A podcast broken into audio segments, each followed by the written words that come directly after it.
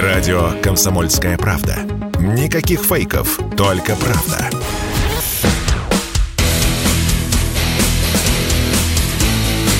Программа с непримиримой позицией. Утренний Мордан. Всем здравствуйте! В эфире радио «Комсомольская правда». Я Сергей Мордан. Надеюсь, благополучно провели выходные. Правда, надеюсь? У меня тоже все было в порядке. Значит, друзья мои, а, извините, не выключил звук, выключил звук. А прежде чем мы начнем, я напоминаю, трансляция идет на YouTube-канале Мардан 2.0. Подписывайтесь, если вы уже присоединились к трансляции, не забывайте нажимать лайки и писать свои комментарии. Также трансляция идет в Телеграм-канале Мардан.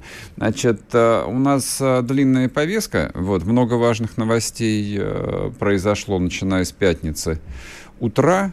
Но начнем мы с новости, которые меня лично, лично меня донимали вот, последние двое суток. Новость про Тайру. Я не хочу один про нее рассуждать вслух, кто я такой, чтобы рассуждать про такие вещи. А я лучше расспрошу нашего дорогого товарища и соратника Владлена Татарского. Владлен, привет. Привет. Я, ну, как-то лихо на меня скинул прикуп, э, что я не буду рассказать, сейчас уважаемый соратник нам расскажет. Нет, не, не, Ну, я просто напомню, поскольку мы с тобой на самом деле уже пытались эту тему обсудить э, в субботу, э, но с субботы довольно много воды утекло, а об этой таре несчастной отписались абсолютно все уважаемые люди, кому было о чем сказать. Я так понимаю, что и военкоры, и статусные журналисты, журналисты звонили генералам, чекистам, а, военным разведчикам, спрашивали, что происходит. Лично у меня ясности да. не прибавилось. Может быть, ты что-то знаешь. Что... Так что же с этой Сайрой Тайрой? Слушай, я вообще написал, вынужден был, вот, кстати, после эфира с тобой написать пост. Ну, понятно, что люди ничего не читают, они, ну, вот, просто пишут на эмоциях. Вот, им скучно жить. Вот, вот смотри, мой уровень общения среди силовиков – это максимум, вот я покрутил в голове, кто у меня максимум есть знакомый, чтобы я позвонил ему и сказал, братуха, как дела вообще, что там, ну, максимум начальник штаба батальона, вот это мой потолок. Уже даже командиром батальона мне надо, ну, я уже так более сдержанно звоню некоторым, а среди там ФСБ, там, э, ГРУшников, ну, у меня есть пару молодых оперов, э, знакомых, все, на этом, на этом мои э, знакомства среди силовиков заканчиваются. И то это в основном все ДНР, ЛНР, скажем так. В России, ну, то есть нету у меня там какого-то генерала, хотя бы полковника в этой структуре, что я позвонил и сказал, слушай, братан, а что там вообще там с Тайра или вообще с какой-то ситуацией? Но очень странно, что э, люди, которые всю жизнь в журналистике, да, вот Ирина, всю жизнь в журналистике, может дозвониться до разные, это я точно знаю. Куксенкова, я для наших слушателей, да, просто да, объясню. Да, это Ирина да, Куксенкова, Куксенкова, корреспондент потом, Первого канала, которая все это начала, да. да. Да, и, не, ну, э, справедливости ради надо сказать, подожди, тут, тут, тут, начали все украинские СМИ, которые сказали, что Тайра освобождена. Ага. И все, как бы, вроде это был выходные, все, кто отвечает за информационную войну, у них выходной начался, они поехали на рыбалку, на дачу, им не до войны, я так понимаю. И началось, э, значит, начали люди просто спрашивать, э, опять же в личке. Э, канал вот повернутый на войне, еще кто-то сказали, да, ее поменяли на, там, кто-то сказал летчиков, кто-то сказал, мне по секрету шепнул один человек, что будет дальше информация подпольщиков каких-то там, а, ну, то есть, ну, думаю, ну, логично, обменяли, обменяли, да, мы с тобой эти точки расставили. Ага. Подпольщики, летчики нам нужны. Ирина сказала, никого вообще не меняли. Это началась вторая волна в личку мне спама вот этого бабах, короче. Вот ее... Потом она говорит, меняли на какого-то там парня из сына какого-то чеченского, то ли преступного авторитета, то ли там, ну, тоже, тоже сомнительная какая-то и вот его, короче, вывели. Вот. Сначала, как бы Ирина задавила нас всех своим авторитетом, сказав, что у меня источники надежнее, как автомат Калашникова, я вам говорил, и не меняли. Угу. Потом она говорит, что ну, то есть, поменяли. Тоже, наверное, эти же источники. Но Потом дел... начинается еще более странная история. Например, Ирина предлагает искать, э, в каком же СИЗО сидела Тайра. СИЗО в ДНР родной, вы знаете, скажу. И зачем искать СИЗО, э, идти к начальнику СИЗО, у него что-то выведывать, да, который ну, самое последнее звено, наверное, в этой цепи, э, в этой истории. Если есть только такое количество знакомых генералов, адмиралов, э, фельдмаршалов, которым можно, которым она может набрать и сказать, слушай, а что там произошло? Кто? И, ну, это все просто какая-то игра в, в, в репосты, я называю, понимаешь? Потому что, ну, зачем писать этот пост про СИЗО и про все остальное, если у тебя есть знакомые, которым ты можешь точно все узнать и спросить, почему и как это произошло. И эта история, понятное дело, не связана с каким-то коррупционным человеком в ДНР. Но это надо, очевидно, это надо понимать. Да, то есть, ну.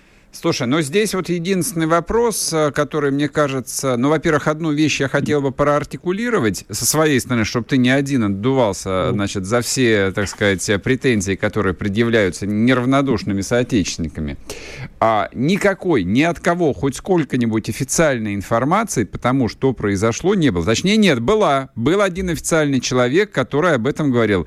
Это а, украинский президент Зеленский. Вот, то есть, ну вот, э, можно, конечно, плясать от этого, этого, но я все же предлагаю плясать от другого. То есть а, а, вот в чем а, украинцы преуспевают, и в чем вот я лично там почти каждый божий день отдаю им должное, это в пропаганде военной.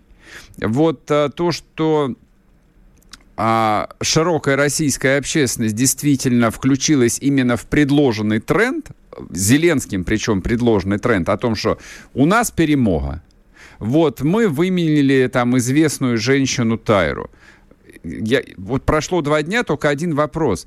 А чем она настолько известна? Это взял и написал, короче, а, ну, на фоне того, что тогда, мы помним, это был март месяц, это был тяжелый месяц, да, это и отступление э, Киева, и еще потери, мы каждый день смотрели какие-то ужасные ролики пленными. И тут кто-то пишет, что взяли Тайру, а она-то не просто некрасивая баба, да, она э, это самое, убила и съела родителей детей, детей заставила говорить, что она их мама. Ну, такой триллер, молчание Абсолютно, огня, абсолютно. Вот, вот такая густопсовая военная, да, ба байка была просто вот озвученная, в которую да, все почему-то поверили сразу. Это вообще удивительно. Ну, поверь, не, не, ну, глядя на Тайру, э, не поверить в что-то ужасное сложно. Согласен, согласен. Показывает да, что она олицетворение вообще ужаса.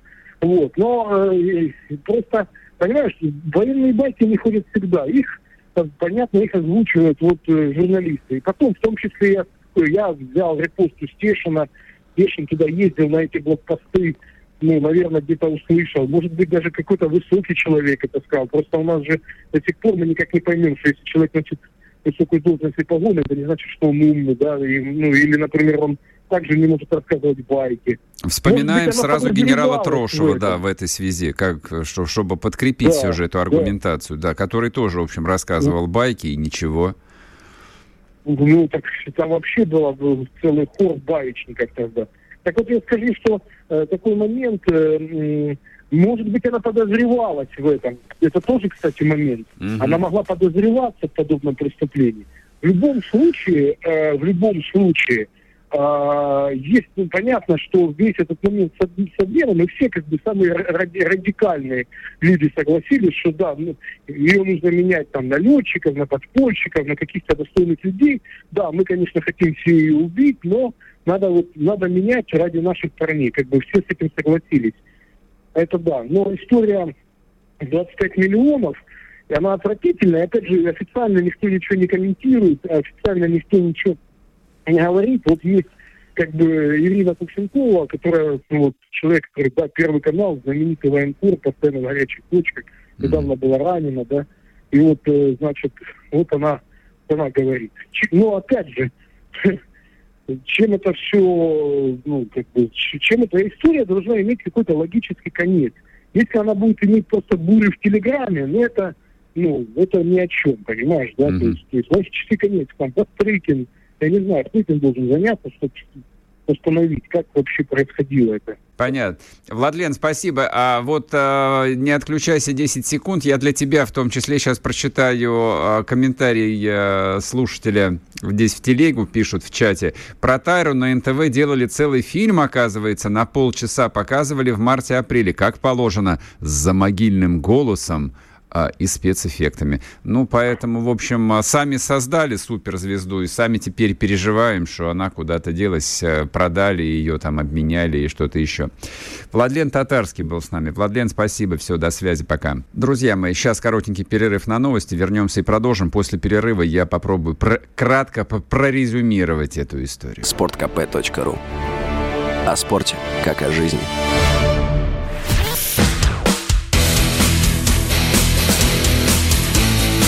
Программа с непримиримой позицией.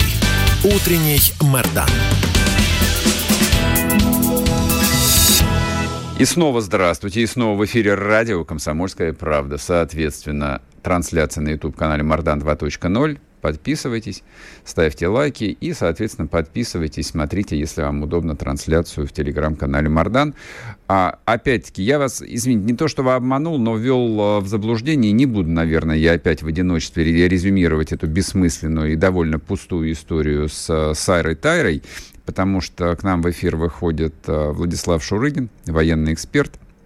Влад, привет тебе. Да, приветствую. Привет. А, ну, если хочешь, скажи два слова про Тайру. Вот, потому что ты тоже писал, все же писали в выходные. То ли писать не о чем было, то ли действительно история так э, резанула. Вообще, вот не хочу обсуждать ее роль, а на мой, на мой взгляд и вкус э, там такая чисто вот медийная фигура, накачанная всеми, в том числе и нашей пропагандой.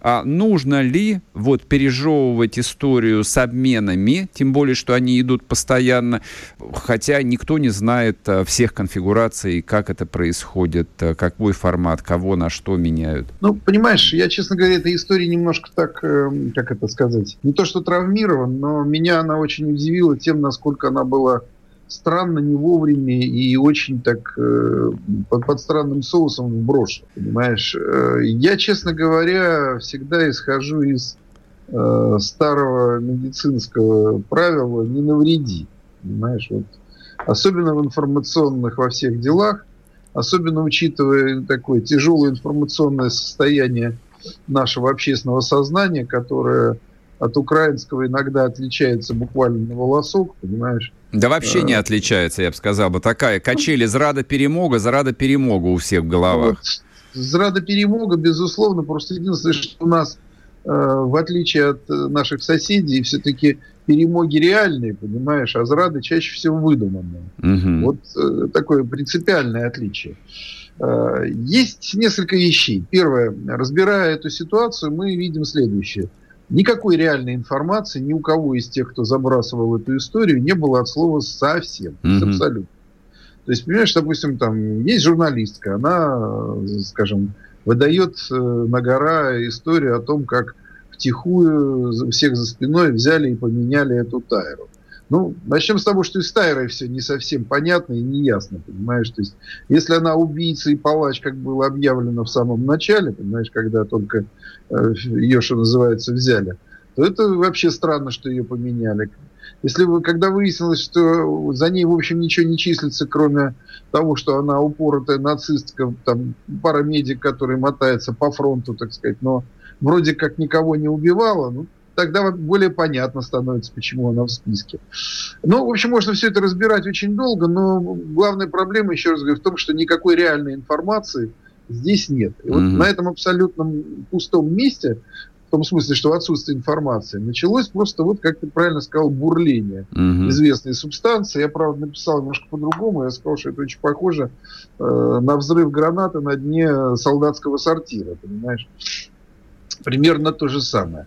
А, во-вторых, э, я много раз за свою жизнь имел так или иначе отношение к обменам. Не в том, что я участвовал, нет, для этого есть специальные люди, и они умеют это делать. Но просто знаю много историй еще со времен чеченских войн. И формулы обмена, они настолько бывают странные и непонятные, что иногда просто диву даешься. Когда меняли, допустим, там э, двух наших пленных в Чечне на три, значит, каких-то э, чеченских э, пленных, плюс к этому нужно было обязательно какому-то посреднику Мерседес автомобиль, и еще нужно было срочно вытащить какого-то деда, который, в общем, шел паровозом, потому что его случайно кто-то взял в заложники. И вот, понимаешь, это вот какие-то совершенно там пленные на аккумуляторы менялись, э, чего только не было, понимаешь. Здесь, как потом выяснилось, был пакет. То есть обмен был не один, а было несколько обменов одновременно. Вы в этом случае меняли там 5 на 5, как говорю, я в этом случае даже беру не наши источники, я беру то, что распространила украинская разведка, ГУР. Они заявили, что было пакетный обмен 5 на 5. И был обмен вот Тайра на кого-то. Видишь, дальше, я думаю, что началась просто хорошая работа наших цепсошников, которые очень правильно выделили, да, очень правильно да, все да, сделали. Да, нет, технически и... идеально. Просто как предложена была история с э, значит, сыном какого-то чеченского авторитетного человека, и все как бы понеслось, поехало. Как бы слово «чеченец» действует э, волшебным образом. Такая травма Понимаешь, ну, в российском как, как обществе. Журналист, как журналист, знаешь, вот опять же в стиле того, кто запускал эту хрень, я могу сказать, что по моей информации, э, этот чеченец был в списке вот тех самых пятерых, которых меняли, mm-hmm. понимаешь? Потому что он точно такой же гражданин России, точно так же, в принципе, теоретически должен быть возвращен на родину. Тем более, что он совсем не военный, понимаешь, то есть не, ни при чем. То есть, понимаешь, вот в этом списке, да, он мог быть, но там их пять человек было, и мы за них пятерых отдали, и далеко не Тайру. А вот Тайру поменяли на совершенно другого человека. Несколько раз вот в сети были такие очень серьезные намеки, как бы люди так очень близко подходили к этой теме, но потом все дружно от нее отошли. Поэтому, понимаешь, вот э, я думаю, смысл в этой теме можно говорить только об одном, о двух вещах. Первое, о полном непрофессионализме тех, кто ее разогнал, угу. учитывая, что все-таки запуск был со стороны Украины, а дальше все начали вестись и рассказывать про свои источники. Угу. Потому что никаких своих источников, как выяснилось, нет. Понимаешь? И э, дальше, кстати, я могу сказать, знаешь, вот не, не размазывая манную кашу по стеклу, есть очень простая вещь. Вот если, скажем, в ближайшие дни в ДНР, ЛНР начнут 40 выводы по этой теме, начнут снимать людей, начнут э, с ними, значит, там разбираться и пойдет большой-большой скандал. Значит, значит что-то э, было. А если да, значит, нет, тогда, в общем... А мы... если нет, то это галимая болтовня, которая привела только к э, очень серьезному информационному поражению. Ну и хорошо. Ладно, все оставим да. тогда. Отложим пока эту тему. Да, вот, подождем, а, да. Подождем. А, давай обсудим вот чего. Вот а, ты как человек а, хорошо понимающий предмет, вот, вот я, я для всех подчеркиваю, Шурыгин на самом деле это один для меня из трех людей, кого я с легким сердцем и искренне называю военным экспертом. Вот, все остальные экспертами являются по недоразумению. А, это была минутка комплиментов, а теперь вот... Да, я а, да, проставил. Да, ну, да не, это, ну, что думаю, то и говорю. Вот э, редкая возможность э, зарабатывать на жизнь, во-первых, разговорами, а во-вторых, говорить там именно то, что приходит тебе в голову в данный момент. Значит, вот, вот что меня, честно говоря, озадачило за выходные. Довольно много было заявлений про то, что Запад морально пока что и на словах готов э, а, к длительной многолетней конфронтации с Россией. Вот это было сказано на разных уровнях. Ну да ладно, это политическая часть. А из практической части а, новый министр обороны Великобритании, то есть страны, которая крайне деятельно принимает, э, значит, играет свою роль в этой украинской военной кампании, они сказали, что мы должны перестраивать свою армию для того, чтобы а, потом, не знаю через сколько времени, мы могли российскую армию победить. Вот а, объясни, пожалуйста, что из себя представляет британская армия сейчас, а, вообще могут ли они нас сейчас победить, и что им нужно сделать для того, чтобы победить нас, допустим, года через 3-5? Так, что из себя представляет британская армия? Она просто меня так немножко так, э, э, скажем так, э, заставляешь напрягать память. Я тебе подскажу, помню, там всего 75, э, 75 сказать, тысяч человек. Я помню, насколько я помню, британская армия на сегодняшний момент это некие остатки некогда э, большой британской армии. Э, насколько я помню, сейчас сухопутные войска там, по-моему, да, в районе 70 тысяч. В 2000-е годы у них шло просто побоище собственной армии. Я помню, значит, тогда куча публикаций о том, что распускались э, полки там с 200-300-летней историей, они там рыдали и плакали, что, в общем, остаются кошкины слезы. То есть у них тоже Но, сердю... тем... сердюковщина была, в общем? У них была, ну, понимаешь, тогда было сложно избежать сердюковщины, потому что тогда Европа себя чувствовала полным победителем в холодной войне, Россия торчала где-то э, в, стороне, в сторону Востока и даже не тявкала с миром можно было делать все, что хочешь. Тогда была принята совершенно справедливая на тот момент и правильно э, выбранная стратегия, при которой есть одна большая армия, это американская, а все остальные армии, НАТО это всего лишь такие, как сказать, допфун, до, дополнительные опции. То есть, если вот э, не хватает американцам там три эскадрильи в Ираке, мы сформируем три эскадрильи. Не хватает им там пару э, там полков, мы все дружно соберем пару полков. Когда вдруг оказалось, что Европа вообще входит совершенно в другую стадию э, своей жизни, то вот тут и выяснилось, что от армии-то, в общем, ничего особо и не осталось. Значит, британская армия, значит, не будем ее преуменьшать. Боевые возможности или способности у британцев всегда были достаточно высоки. Это упертые люди, они тоже умеют воевать. Э, они, в общем, э, на тот момент были очень технически неплохо подкованы на конец, на начало 2000, то есть на конец 90-х. У них всегда был традиционно сильный флот, хотя сейчас от этого опять же осталось очень немного. Угу. То есть на сегодняшний момент украинцы, то есть украинская, что называется, Оговорка по, по Фрейду, Фрейду да. да угу. По Фрейду, да. Британская армия это тень самой себя. Чтобы ее сейчас развернуть и привести в более-менее боеспособное состояние, то есть вывести хотя бы там сухопутные войска на уровень там 100 тысяч, э, опять же там создать полноценное боевое ядро флота, я думаю, что нужно ну никак не меньше там 7, ну 5-7 лет это вот по самому минимуму. Угу. Потому что нужно Влад, еще где-то... если брать... у тебя сейчас будет еще время, я бы после да, короткого да. перерыва продолжил бы этот разговор. Давай. Не уходите, вернемся, продолжим. Радио «Комсомольская правда». Мы быстрее телеграм-каналов.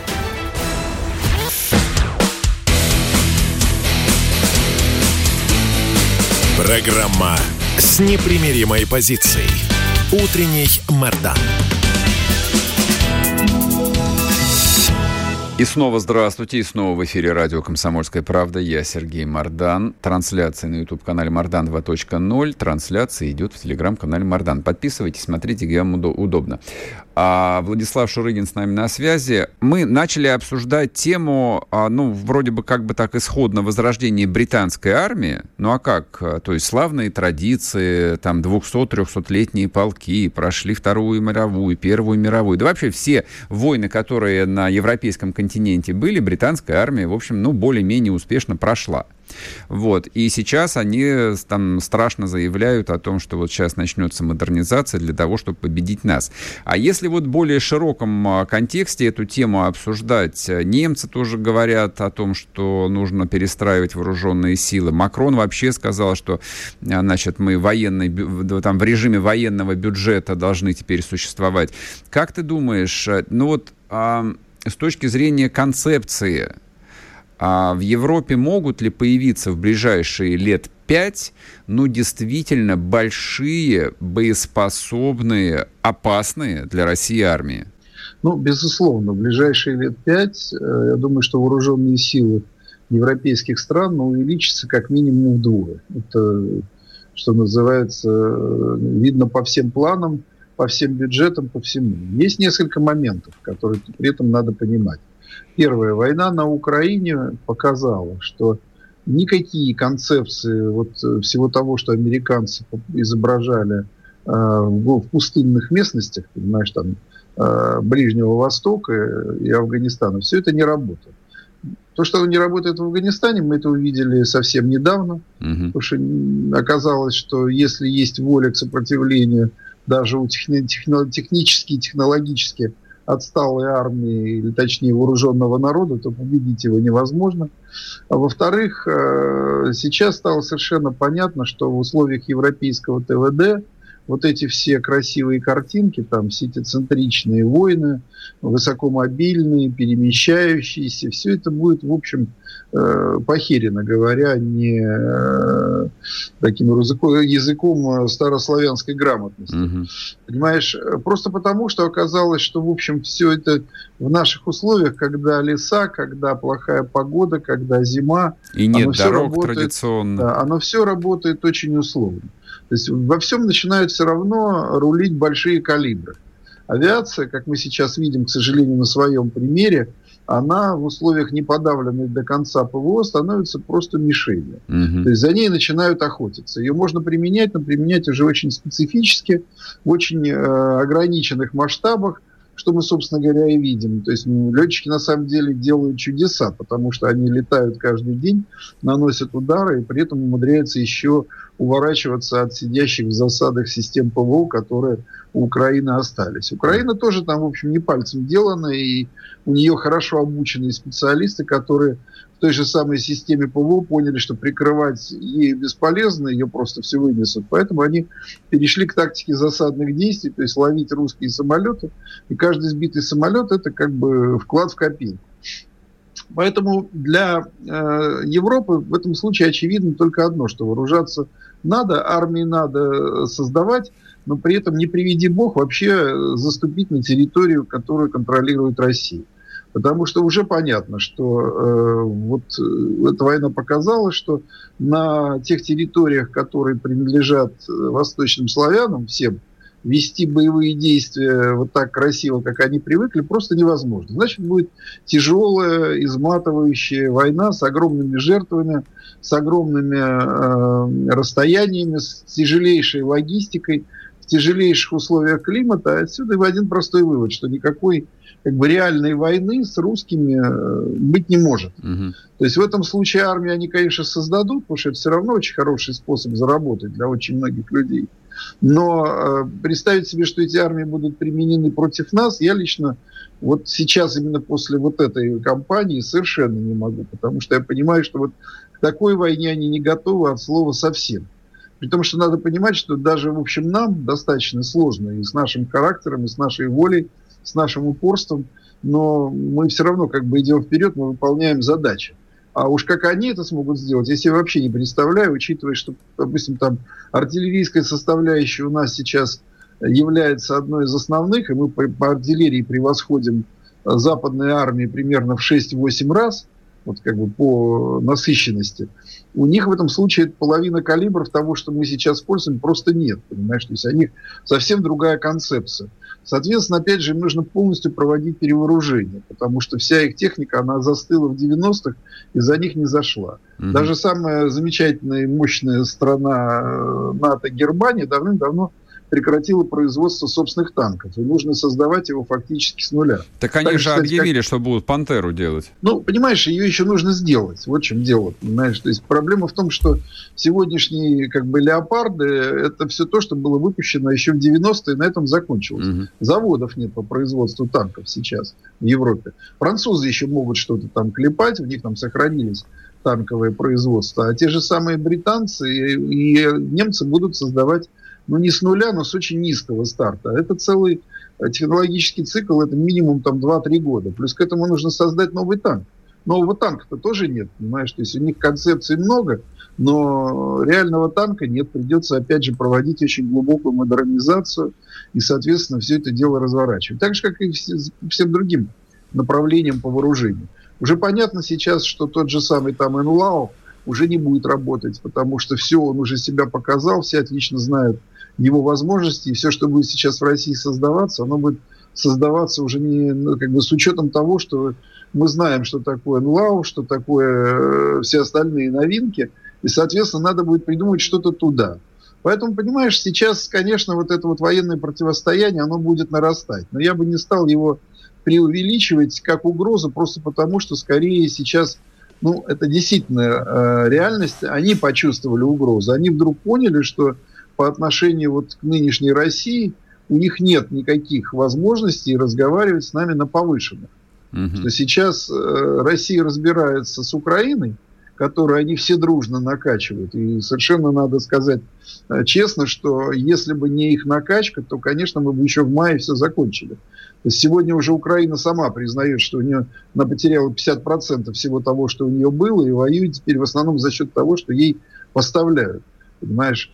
Но, опять же, поставлять надо в таких масштабах, чтобы это хоть как-то компенсировало потери. Оно не компенсирует.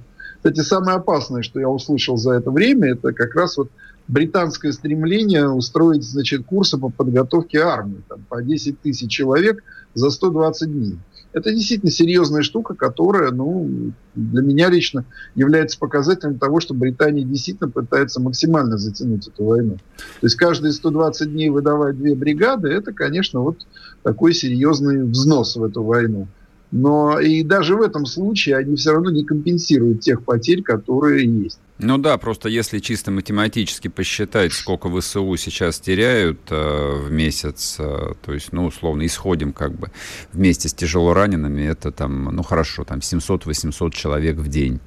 Вот, ну, давайте посчитаем, а, сколько там, 12, 12 тысяч, 10 тысяч человек они готовы э, там готовить за 4 месяца, за 120 дней. Ну, что-то, в общем, как-то нет, все равно тяжело продержаться-то будет. Ну, во-первых, надо дождаться этих 120, продержаться как-то эти 120 дней, пока за Ну, помимо всего 120 прочего. дней, да, да ты, ты, ты теряешь 25, да.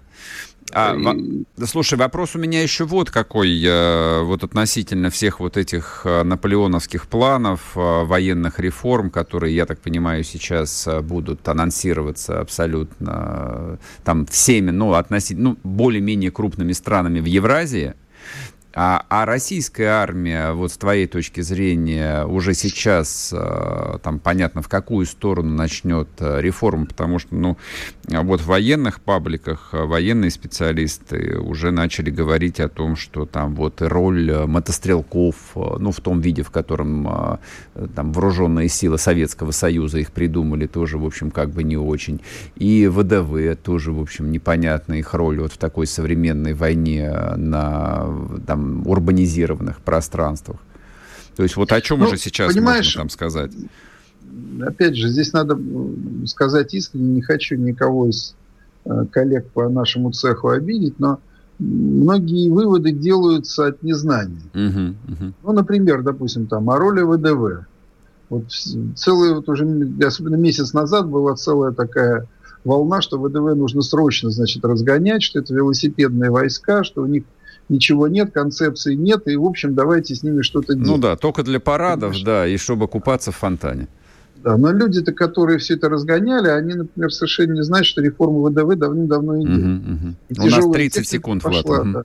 И концепция совершенно изменилась. И нам обязательно нужны легкие войска. Наоборот, сейчас вот то, что Э, нам объявляют как необходимость создать реформу, то есть легкая, средняя тяжелая пехота, все это давным-давно делается. Просто uh-huh. сейчас, конечно, будет очень серьезная корректировка там, по особенностям техники. На первое место, очевидно, будет выходить все-таки высокоточное оружие. Естественно, будет очень много вестись речи о том, чтобы создать э, хорошие системы разведки целеуказаний. Угу. Естественно, в этом случае там беспилотная авиация меняет совершенно свое место на поле боя. То есть есть очень много вещей, которые выводы уже сделаны, угу. выводы будут делаться, и мы видим просто потому, как армия быстро приспосабливается к э, обстановке, что, в общем, Понял. командуют не дураки.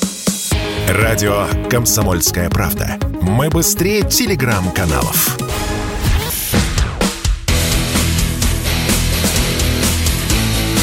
Программа с непримиримой позицией. Утренний Мордан.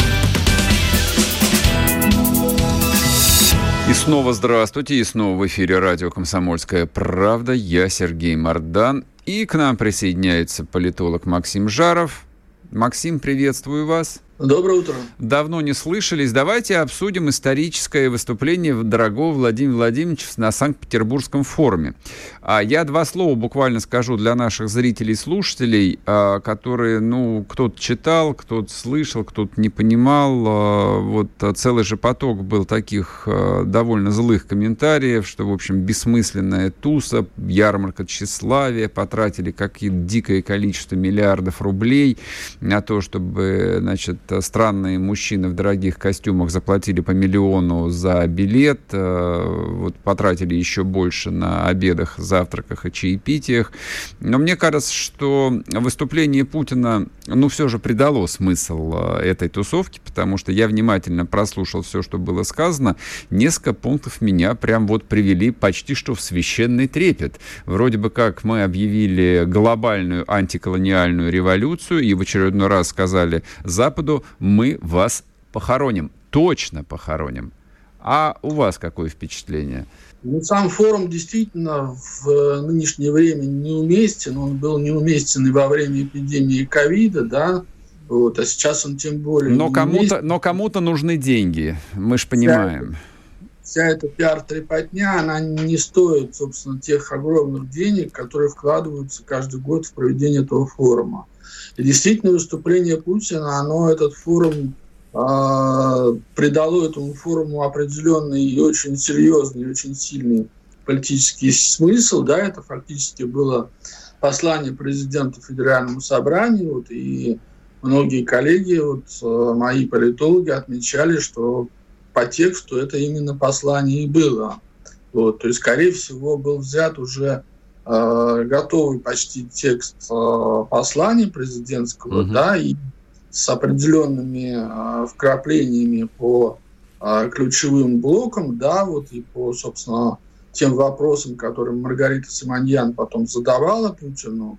Вот, собственно, ключевая часть всего этого выступления на самом деле не а, тот текст, который вот Путин прочитал, да, а это вот именно а, ответы на вопросы Маргариты Симоньян и вот, собственно, вся эта история с президентом Казахстана Такаевым, да, и его словами о том, что Казахстан не будет признавать э, независимость ЛДНР. Слушайте, ну вот честно вам скажу, там а, присутствие Такаева и его ответы такая, в общем, особая тема для разговора. Там для меня не вполне очевидно было, и зачем он там был, и зачем, в общем, так его приподняли в общественном статусе. То есть вот он сидел вместе с Путиным, тут разговор вроде про глобальные вопросы, про то, что мы сейчас голодом, а, в принципе, можем уморить половину мира, и оставшаяся половина мира просто снесет к чертям собачьим а, и старую Европу и Америку. И тут же вот при таких взрослых взрослых разговоров сидит руководитель, ну, вроде уважаемый, но всего лишь региональной центральноазиатской державы. Ну, это вот, вот я бы так бы прорезюмировал бы при всем уважении к Казахстану, они наши союзники и все такое прочее. Давайте вот проговорим а, с вами поподробнее о вот а, те так сказать, намеки, толстые очень намеки, которые Владимир Владимирович озвучил. А меня а, вот а, так не то чтобы резануло, ну, скажем, я для себя сделал зарубочки на память э, разрыв с Западом и типа навсегда, ну если навсегда, то на десятилетия, и это было как бы явно сказано, ну вот не в плане просто риторики момента. И дальше озвучены были ключевые точки, где Россия, ну, в общем, обещает ударить, если вдруг вот этот самый Запад, ну, перейдет какие-то очередные красные линии. Я так понимаю, что Россия понимает, ну, как бы вот отдает себе отчет э, в том, насколько Запад ослаб э, потому что и кризис, и разрыв этих цепочек поставок, и инфляция, и так далее, и так далее, и так далее, и что, в принципе, можно там в любой момент не то, что один рубильник дернуть, а целый набор рубильников, и продовольствие, и энергоносители, и редкозем, и палладиевая группа, и все что угодно. А вот как вы думаете, до этого дойдет? Это план действий или все же это приглашение к переговорам? Но я не совсем согласен по поводу однозначности как бы разрыва с Западом, потому что, с одной стороны, было сказано, что Запад враг, да, но с другой стороны, что Америка великая страна, вот, и, в общем-то, мы, что называется, готовы разговаривать, uh-huh, да, если uh-huh. относятся с уважением, с соответствующим, да, нашим возможностям, которые тоже были обозначены, вот, то, соответственно, давайте разговаривать. А, есть а, большой элемент презрения был выражен именно к американо-ориентированным европейским элитам. Вот, ага. собственно, разговаривать уже не будут. Это вот с европейскими этими всеми макронами, да, вот, которые, в общем-то, под ногами суетятся и создают как говорится, лишнюю нагрузку на политическую как бы вертикаль нашу, да, вот а, все эти телефонные разговоры бессмысленные совершенно. А, поэтому я думаю, что вот в этом а, именно в отношении европейской элиты сказано, что все, стоп, ребята, мы больше с вами разговаривать не будем, потому что вы нам не нужны. Угу. Вот, мы с кем будем разговаривать, да, по поводу будущего мира будущего, постсоветского пространства, то мы будем разговаривать с Америкой об этом. То есть вот э, на европейцах поставили крест окончательный?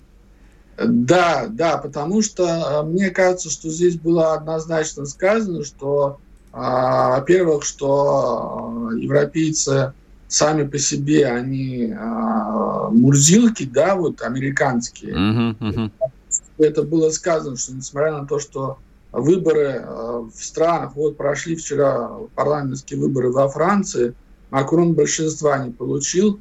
Так вы что думаете, он сейчас создаст коалицию, вот как бы, и против этого общественного мнения будет опять, э, собственно, править и опять э, на поводу Америки пойдет. Собственно, mm-hmm. об этом как раз Путин и говорил, что институт выборов так уже деформирован в европейских странах и в Америке, я думаю, про это тоже а, имел в виду Путин, а, что не обращая внимания на мнение людей, вот, правят в интересах Америки европейские лидеры. Вот, я думаю, основная мысль а, этого вот фрагмента выступления Путина была такая.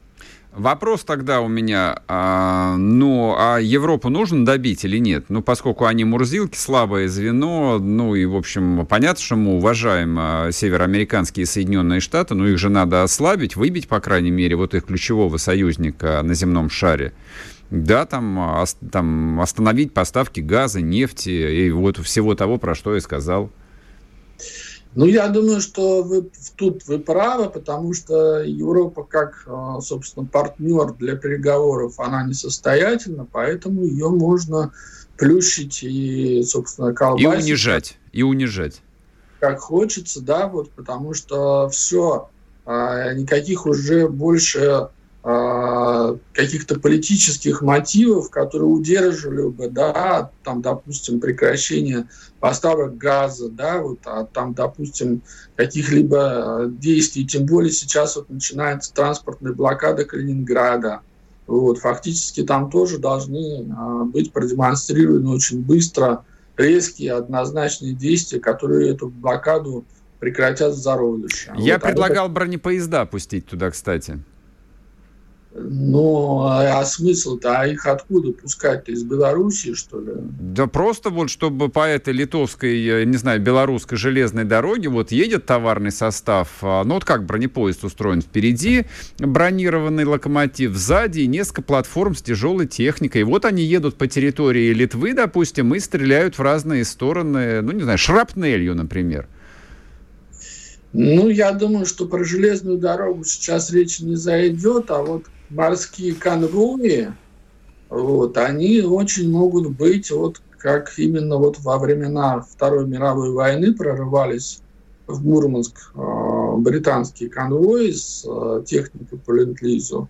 Вот я думаю, примерно похожие истории могут быть сейчас в Балтийском море. А каким образом? Там же нейтральные воды есть. С чем а, проблема-то в морском пути, коль уж мы с вами а коснулись этой темы? Будет провокация в серой зоне, которую очень любят а, Великобританию устраивать, да, угу. будут создавать препятствия для, собственно, вот этих всех паромов, которые из Усть-Луги будут в Калининград идти. А, то есть по попытаться их там задержать, как, э, значит, американцы пытаются иранские корабли задерживать в Персидском заливе. Авиация будет низко летать натовская над этими паромами, создавать помехи в э, радиолокации. Mm-hmm. Вот. Я думаю, вот до этого сейчас дойдет. Ну, я вам скажу так военные наши, некоторые, ну, с генеральскими погонами, в частных беседах, в принципе, в открытую говорят о том, что, ну, Украина это, конечно, интересно, но вообще скоро а, поход позовет нас в Прибалтику. Вот. Но это то, что они между собой обсуждают, это не то, что как бы там тактические какие-то карты, а просто вот э, рассматривают вполне себе и такую возможность. Я прислушался бы на самом деле вот к таким частным разговорам. Ну, това... предложил бы это товарищам из Литвы иметь в виду. Вот. Максим, спасибо большое, что присоединились к нам. Максим Жаров, политолог. Э, обещаю, что выйдем на связь э, в ближайшее время и подробно поговорим об актуальных вопросах. Значит, сейчас мы уйдем на короткие новости. Прежде чем мы уйдем на новости, я к радиослушателям обращаюсь. Подписывайтесь на телеграм-канал Мардан. Если тебя спросят, что слушаешь, ответь уверенно. Радио «Комсомольская правда». Ведь Радио КП – это самая топовая информация о потребительском рынке, инвестициях и экономических трендах.